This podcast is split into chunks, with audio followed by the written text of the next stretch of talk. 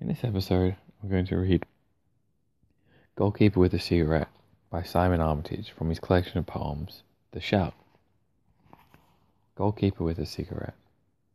That's him in the green, green cotton jersey, prince of the clean sheets, some upright insect boxed between the sticks, the horizontal and the pitch, stood with something up his sleeve, armed with a pouch of tobacco and skins to roll his own, or else a silver tin containing eight or nine already rolled.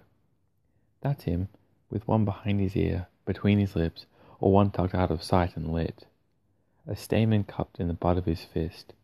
That Tim sat down, not like those other clowns, performing acrobatics on the bar or press ups in the box or running on the spot, togged out in turtleneck pajama suits with hands as stunted as a bunch of thumbs. Hands that are bandaged or swaddled with gloves, laughable frying pan sausage man gloves. Not my man, though. That's not what my man does. Man who stubs his reefers on the post and kicks his heels in the stud marks and butts, lighting the next from the last, in one breath making the save of the year with his legs, taking back a deep drag on the goal line in the next. On the one hand, throwing out or snaffling the ball from a high corner, flicking off loose ash with the other, or in the freezing cold with both teams snorting like flogged horses, with captains and coaches effing and jeffing at backs and forwards, talking steam, screaming exhausting orders, that's not breath coming from my bloke. It's smoke.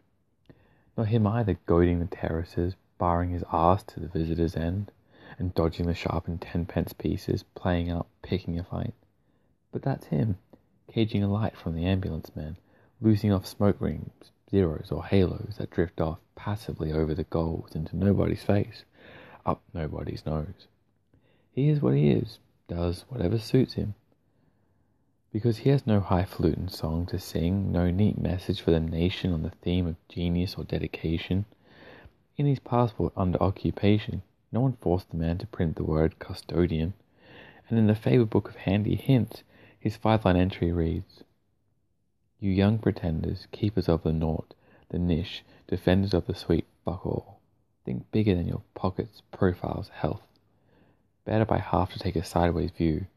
Take a tip from me and to face yourself. Thank you.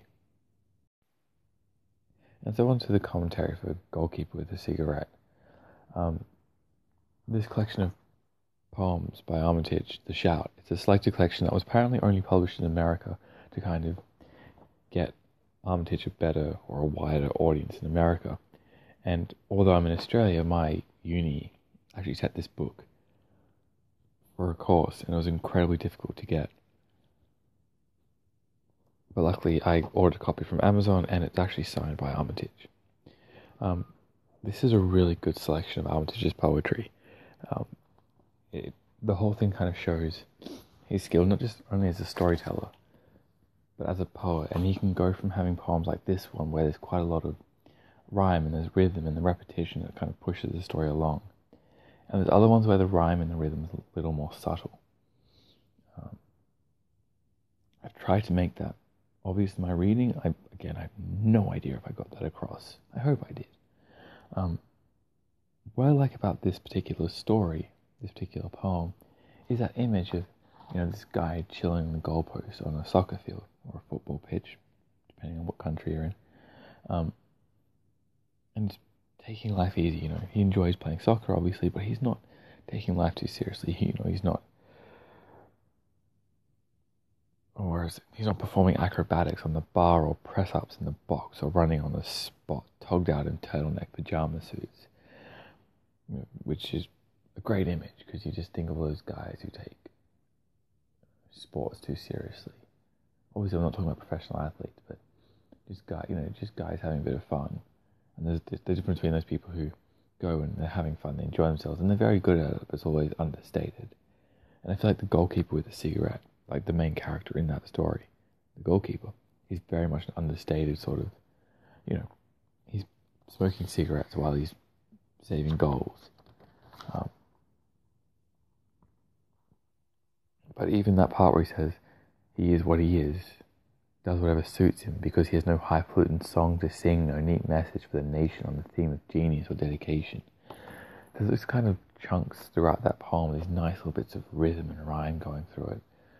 and drive the point home. This is just a simple guy who enjoys playing soccer.